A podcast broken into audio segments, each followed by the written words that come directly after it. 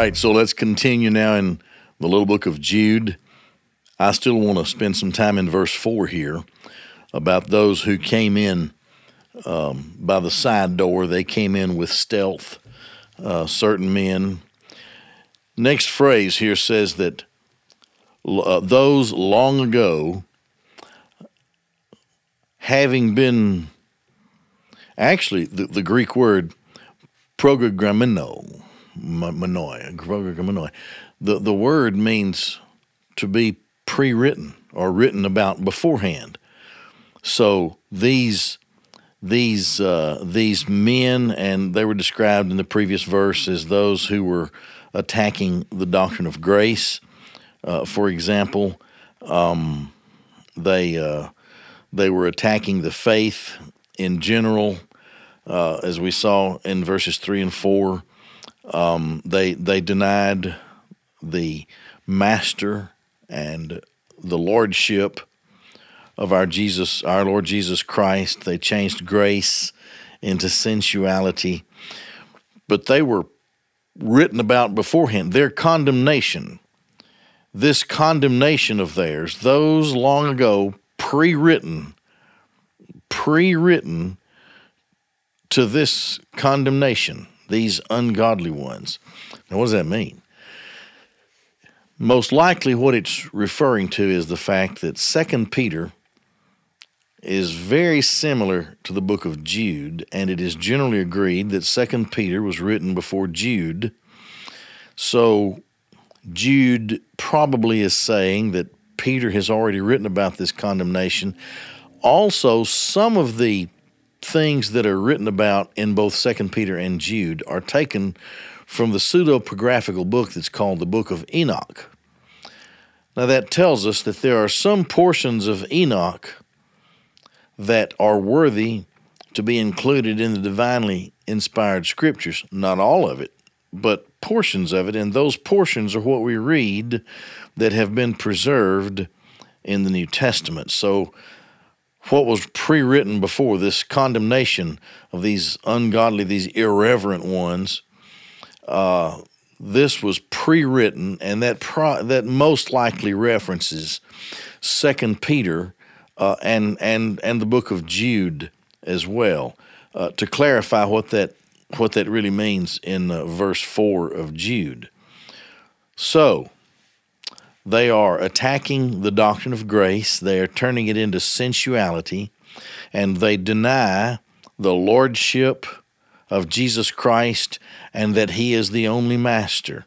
So they're attacking essentially the deity of Christ, the grace of God, and the deity of Christ and turning the grace of God into uh, sensuality, um, into uh, lasciviousness. I guess is what it's is how it's uh, is how it's translated in other uh, parts of the Bible, but it uh, it's an evil and you and it's a very it's an awful thing then and this ha- that that these ungodly irreverent people would would attack the grace of God that way and would attack the deity of Christ that way and these are these two things this is the root of the gospel. This is the found these are foundational to the gospel of Jesus Christ and to the New Testament itself.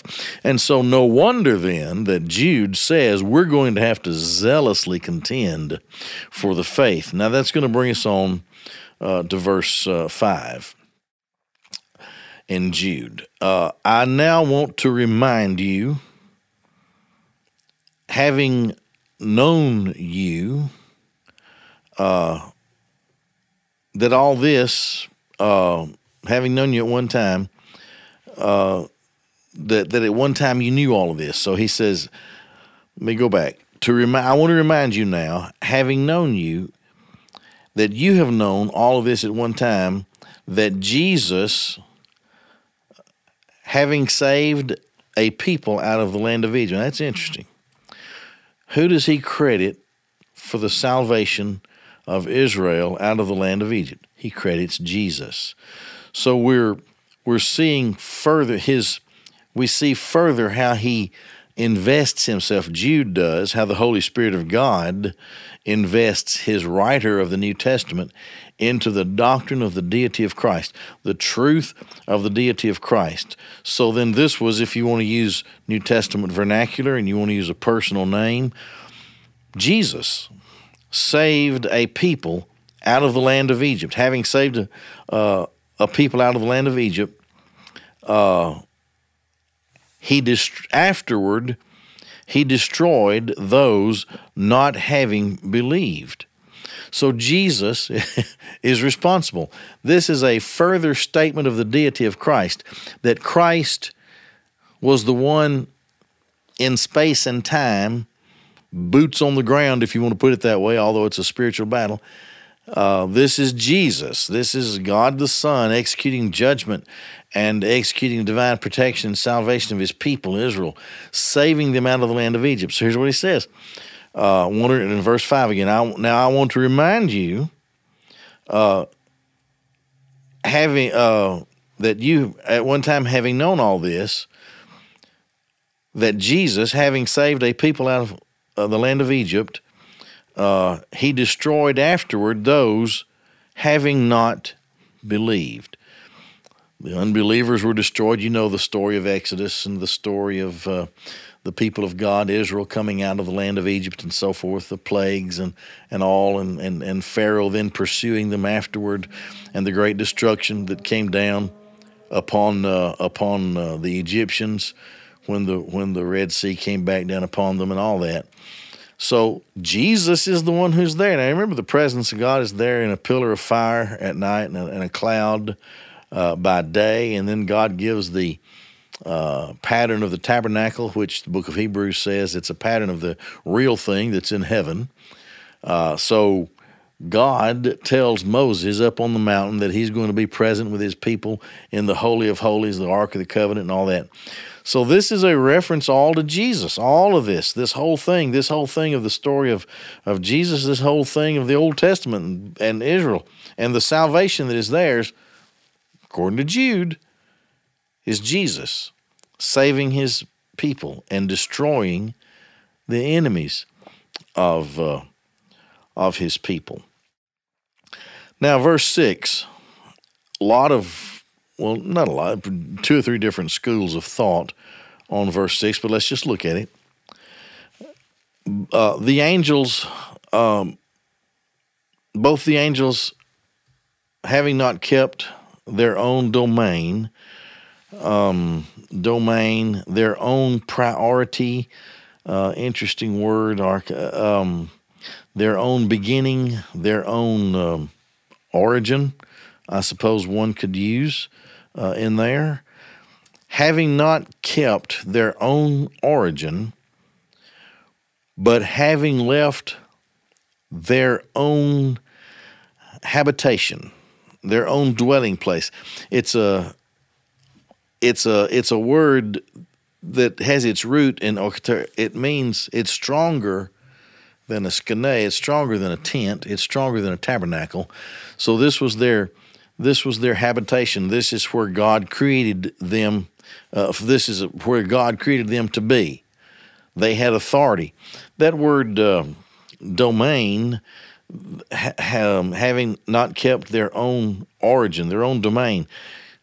Uh, it could be authority, having not kept their own um, their own magistrate, their own rulership.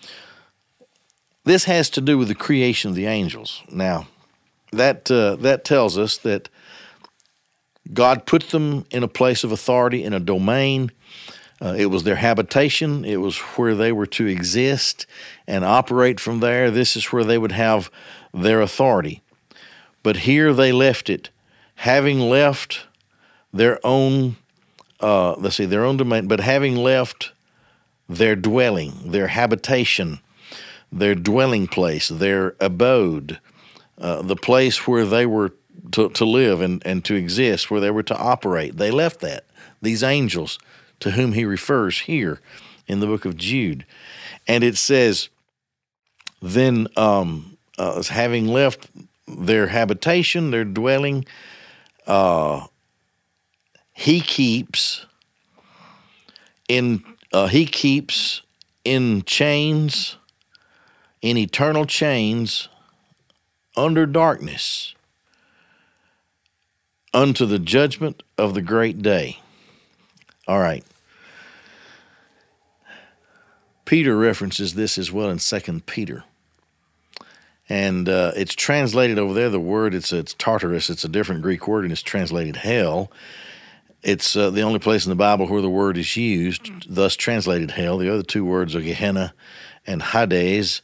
Uh, this word speaks of a special, awful lower place of the abode of the wicked. Um, the souls of lost people are consigned to the netherworld known as Hades in the New Testament. Uh, it's a place of torment, it's a place of suffering, it's death row. It is death row, and in death row, those disembodied spirits of men are awaiting their final judgment and their final casting into Gehenna, the lake of fire. Um, a lot of people in Hades right now, not anybody yet in the lake of fire. The first two, according to Revelation, who are sent into the lake of fire are the Antichrist and the false and the false prophet. So these are these souls, these departed souls of the wicked dead are in an awful place, but there is a apparently there's a compartment even worse than that that God has has assigned for these uh, these angels who did not keep, uh, who did not guard. There's that word. It's having kept or having guarded, having observed uh, their own um, their own origin, their own beginning, their own domain of authority, whatever. Uh, archēn is the is the Greek word. Um, so they're having then uh, not kept that, what's happened to them? Well, he keeps them in chains, in eternal chains, under darkness to the judgment of the great day. So that would be uh, the great white throne when Hades gives up the gives up the dead. According to the Revelation, Hades will give up the dead that is in it. Apparently, the lower compartment of Hades uh, being, according to Peter, a place called Tartarus, that place expels not only the the the, the souls of, of wicked dead people, but also these these fallen angels who are reserved to that. Um, so he's he's he's talking about destruction here, um, and he's talking about the judgment of these uh, fallen angels and uh, he gets into the next phrase there, but I'm going to stop here.